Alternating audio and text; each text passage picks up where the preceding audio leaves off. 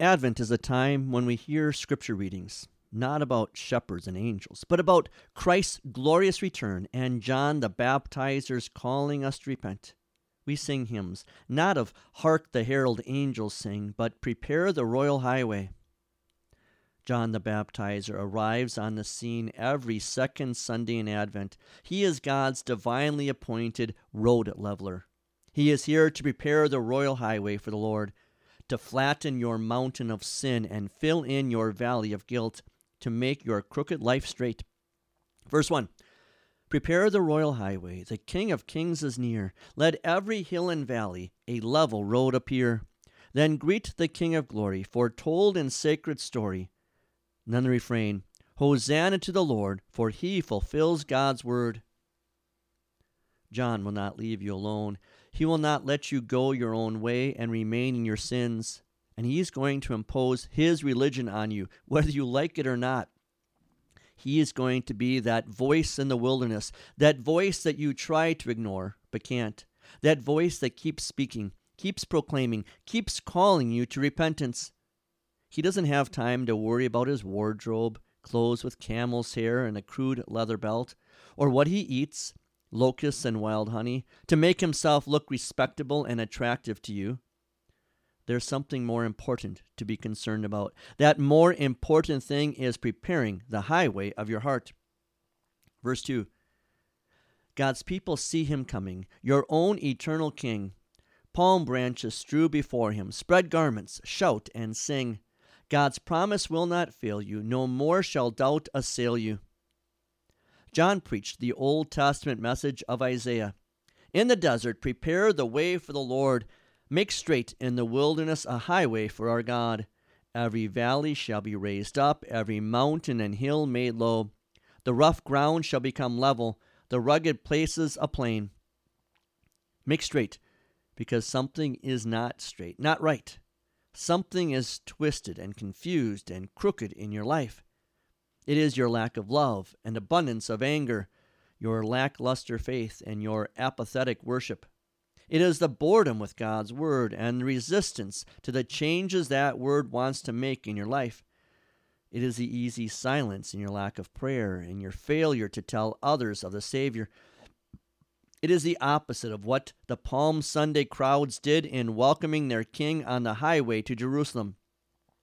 In your sinfulness, there are no strewn palm branches, no spreading of garments, no shouting or singing.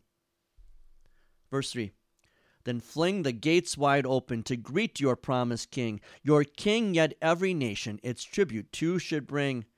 All lands bow down before him, all nations now adore him. John is using this Advent time of preparation and repentance to point us to Christmas and beyond all those sins that the bulldozer of John the Baptizer just laid bare. All those filthy, ugly, shameful sins. This child has come to take them from us and put on his tender, innocent body.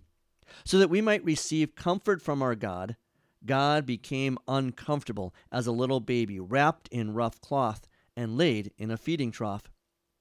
So that we might be saved from the fires of Judgment Day the Father's only begotten Son received his Father's wrath.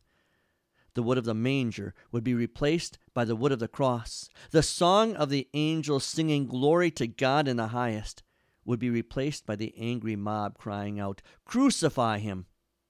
His mother's milk replaced with vinegar, his swaddling clothes stripped away so that he hangs naked in shame. His life offered on the altar of the cross as his blood outpoured onto the ground. Verse 4 His is no earthly kingdom, it comes from heaven above. His rule is peace and freedom and justice, truth and love. So let your praise be sounding, for kindness so abounding. The refrain Hosanna to the Lord, for he fulfills God's word. Jesus said to Pontius Pilate, my kingdom is not of this world.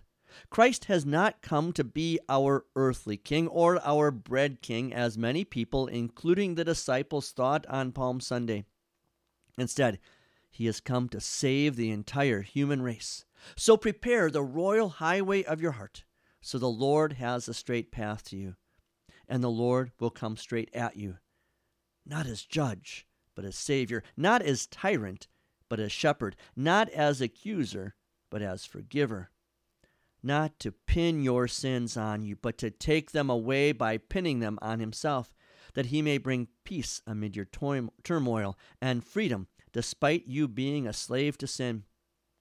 He brings justice as we are opposed by Christ's enemies and truth in a world of lies. And he brings love in a world where the love of Christ has grown cold. Hosanna to the Lord, for he fulfills God's word. Prepare the royal highway, for the King of kings is near.